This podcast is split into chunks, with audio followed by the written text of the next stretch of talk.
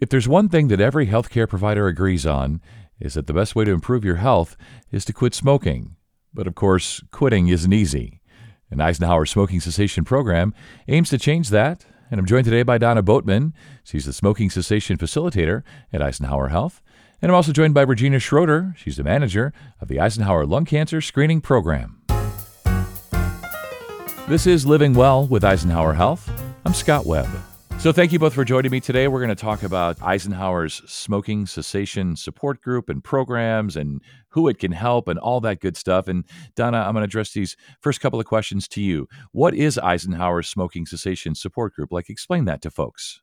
This program is a five week program and it's designed to help smokers understand the psychological and the physical effects of smoking addiction.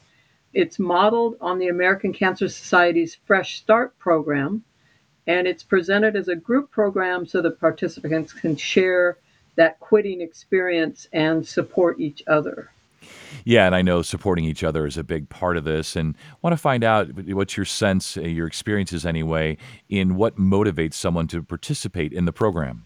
A good number of the participants have been longtime smokers, and they're now experiencing some health concerns related to smoking. And it feels like it's time for them to quit. Either their physician maybe have suggested that they quit, or another family member, or they're just feeling in order to be a healthier person, I need to quit. Others are wanting to stop the whole habit and they're done with smoking. I've heard people come in and just say, I'm ready to quit. I don't want to do this anymore. It costs too much. The cost of smoking now has gone way up, and they're just ready to stop. And they want to lead a healthier life. Yeah, I've heard that before. Uh, for some folks, you know, maybe it's financial or otherwise, but some folks just sort of know, right? Like it's just time. I'm just done smoking. Yes. Yeah. Can you give listeners a sense of who participates in the program, the sort of demographics, if you will? Right. The ages of the participants ranges from early 20s up into the 80s.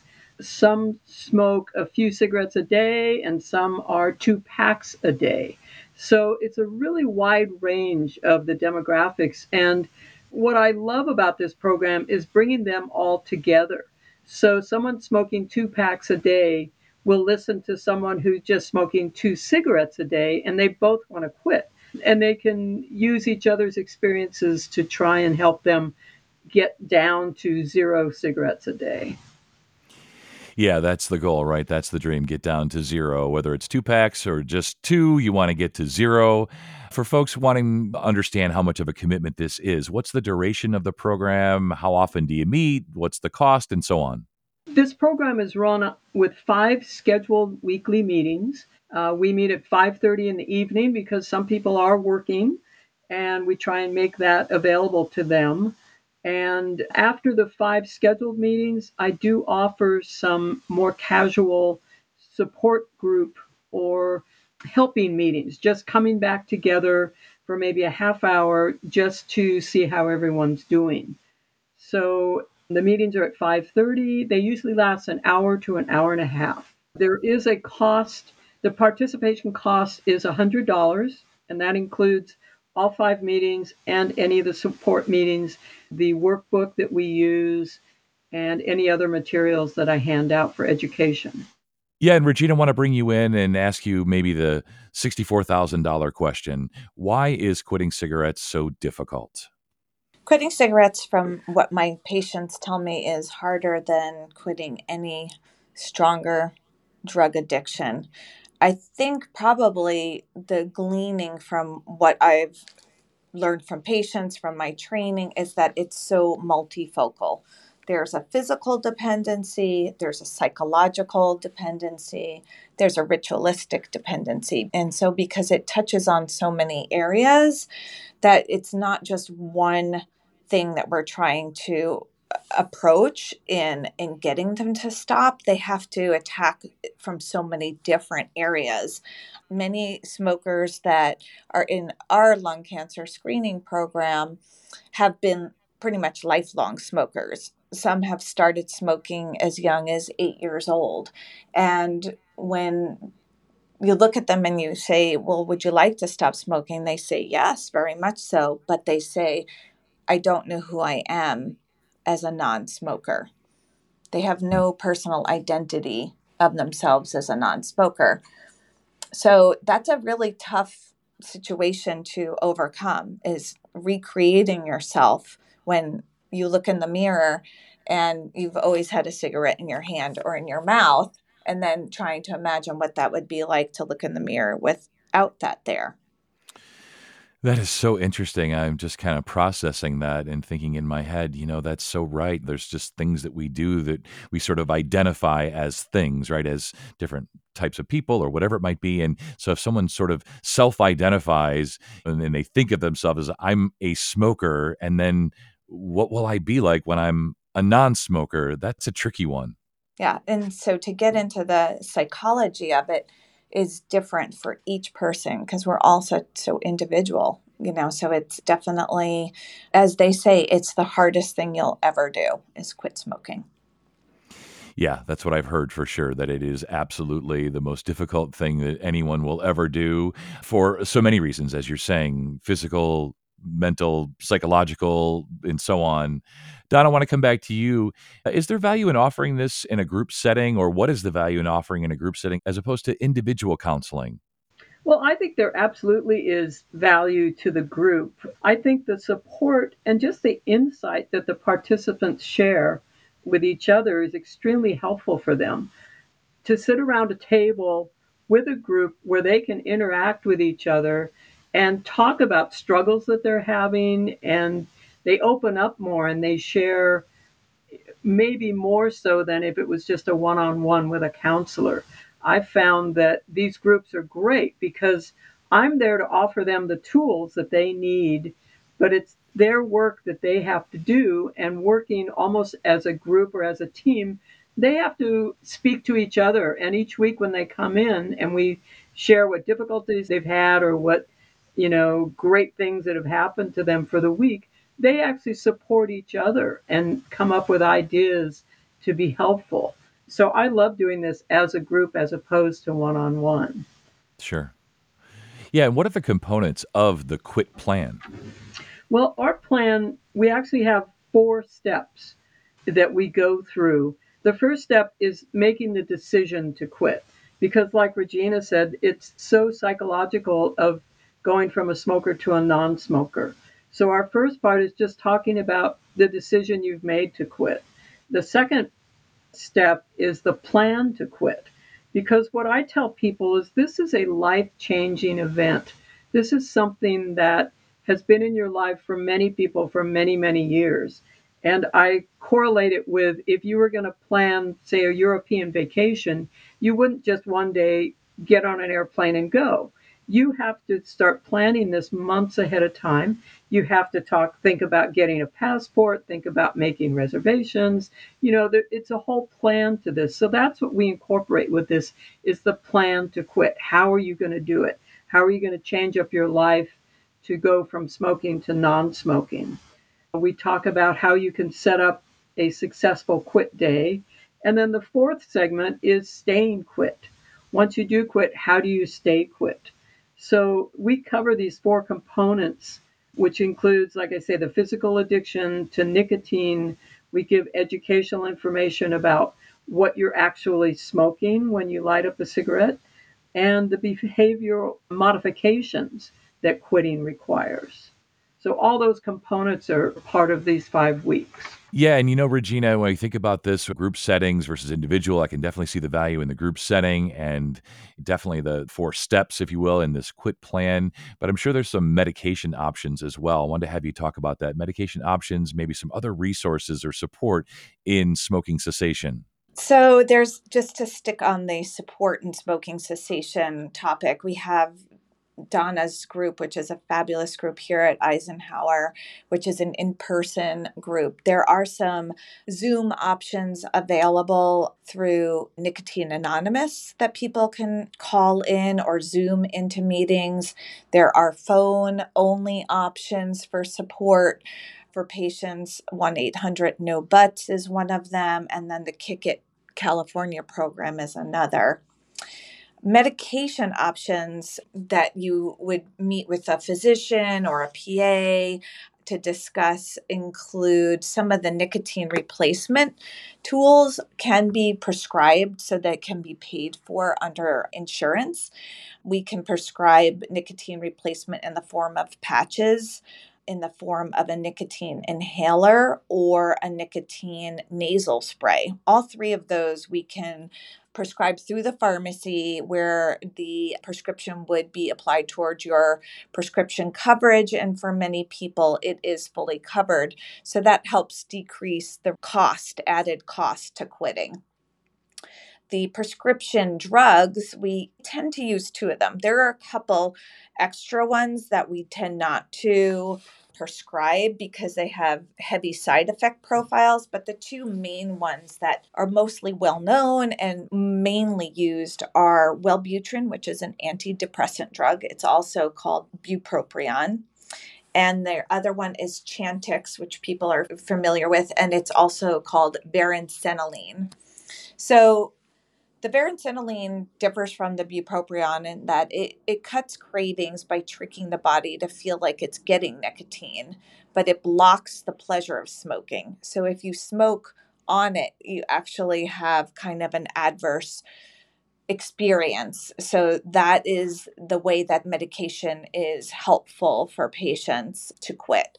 The bupropion works mainly on decreasing the cravings. So oftentimes we, we strongly encourage the bupropion to be paired with a nicotine replacement product. For non-prescription nicotine replacement, there are things that you can just easily order off of Amazon or online. So, the nicotine inhaler you can actually order through a Google search online, the nicotine patches you can get. Nicotine lozenges and the nicotine gum are available in most pharmacies. So, there is a lot of nicotine replacement items that are available without prescription. There's even nicotine embedded toothpicks. So, some people prefer those because they can get both nicotine and have some kind of, you know, item to hold on to or chew on. So that helps with some of the oral satisfaction that people get from holding an actual cigarette. There are some nicotine pouches that you can purchase through online avenues that are little pouches, you know, that you stick into the corner of your mouth in the buccal area that we call it. And they just sit there and it slowly lets out nicotine into your body so that you don't go through withdrawal. So, non medical options, there's an item that you can also search. It's under the brand name Quit Go, Quit G O. It's a soft tip plastic cigarette, which is empty. It has nothing in it. So, basically, you can hold it like a cigarette. It looks like a cigarette. You can inhale through it, but all you're getting is oxygen. So that's a non medical device that may help. There's hypnosis that some people will go and seek out and try to get hypnotized from a therapist to quit smoking. And then there's good old fashioned just quitting cold turkey, just making that decision to quit and not using any aids or supports and just making that decision and enacting it. Yeah, so Donna Regina was mentioning there about sort of quitting cold turkey, just deciding that's it, I'm done smoking. And along those lines, how would you recommend that somebody selects a quit date? Well, we have a target quit date in this program, which would be our fourth meeting. Some people get so stressed by having that quit deadline that they may drop out of the group or they may even smoke more coming up to that date. So, what I've worked out is I've found that some people just can't comply by that specific date. So, I work with everyone to find out what is their personal goal. Like Regina was saying, this is all a different journey for everybody. We're all in different aspects of smoking, different reasons why we're quitting. So I feel a person has to work with the tools that they're learning in the class and tailor their quit date to what is realistic and doable for them. Typically, at least half of the participants have quit by the end of the program, and the others have at least reduced their smoking by 50%. So by the end of the five weeks, I will have some people in the group that have actually quit, they've set their quit date, and they're done with smoking. But I also feel that if somebody who's been smoking for 40 years has been able to, at the end of five weeks, drop their smoking by 50% and then keep working towards their quit date, then that's a success. So having an actual quit date is, I think, best done on a personal basis. We talk a lot about how you choose that. Some people like to make it on their birthday because that way it's something that they can really work towards and it means a lot to them or on some other anniversary that they have. And I think that it's helpful to have that. We have a goal of fourth week, but I don't want people to feel if they've failed if they can't quit by that fourth week. So we individualize it so that it's going to be meaningful and it's going to really work for them. Yeah, the word you used that stuck in my head was doable. It's got to be doable, right? Exactly, exactly. What are some of the resources for people who've been successful, right? And they made it to the top of the mountain, if you will. How do we help them sort of stay quit? It's interesting because we can do weekly meetings after. Usually we finish on the fifth meeting, and then I usually wait two weeks and I say, everybody, let's get back together and just have a support group and just see how everybody's doing. And then I will continue to meet with people as long as they want to. My experience with this program is that people have told me, look, I've quit. I don't want to have to keep coming back here because it reminds me of smoking. Hmm and they don't want that reminder. They're kind of done with it. So typically we would meet two or three times after the whole program is completed and we just have our little support group meetings and then people you know they kind of get on their own like regina said there are some great online programs the kick it california is great it's kickitca.org there's also the cdc at cdc.gov they have a program where you can actually meet with a counselor there if you need some extra help. And they have some phone lines as well. The 1 800 Quit Now is a good phone line if you're feeling that you need some extra support. Those are available. Perfect. And Regina, I just want to give you last word today. we think about helping folks quit, staying quit, or resources available for any and all the above. What would be your final thoughts and takeaways? I think some of the things that I've learned in this process is that people need to to replace some of their coping methods. So like just having good resources for coping methods on stress.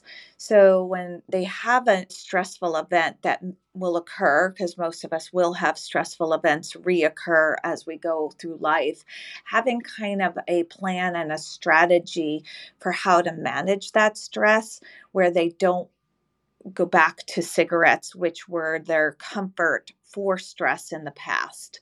So, having new coping methods, replacing rituals, like identifying and realizing the ritualistic part of the smoking, which is, you know, maybe when driving in the car on long distances, or that cigarette after dinner, or the one in the bar when you're out with friends, that actually recreating new events in their life, new places to go, new things to do that will avoid the potential for them to relapse is also an important aspect and getting good family support, getting those around them to hold them accountable and to help them with accountability. So I would just say, you know, having a really good support system, looking for new coping methods and some new rituals so that you don't go back to some of the old rituals. That's perfect. Well, I really appreciate your time today. This is one of those topics that is so meaningful, so important, and such a challenge for so many folks. But we've given them some good ideas today about how to get started, the different programs, how to stay quit if they're able to make it to that sort of quit status. So, good stuff today. Thank you both, and you both stay well. Thank you. Thank you. Once again, that was Donna Boatman, Eisenhower Smoking Cessation Facilitator, and Regina Schroeder, Manager of the Eisenhower Lung Cancer Screening Program. And for more information about Eisenhower smoking cessation, go to eisenhowerhealth.org and select calendar from the top navigation bar. If you'd like information about lung cancer screening, browse all programs and services and scroll down to the lung cancer screening page. And to reach Donna directly, call 760 834 3798. That's 760 834 3798. And if you found this podcast helpful, please share it on your social channels and check out the full podcast library for additional topics of interest. I'm Scott Webb, and this has been Living Well with Eisenhower Health. Thanks for listening.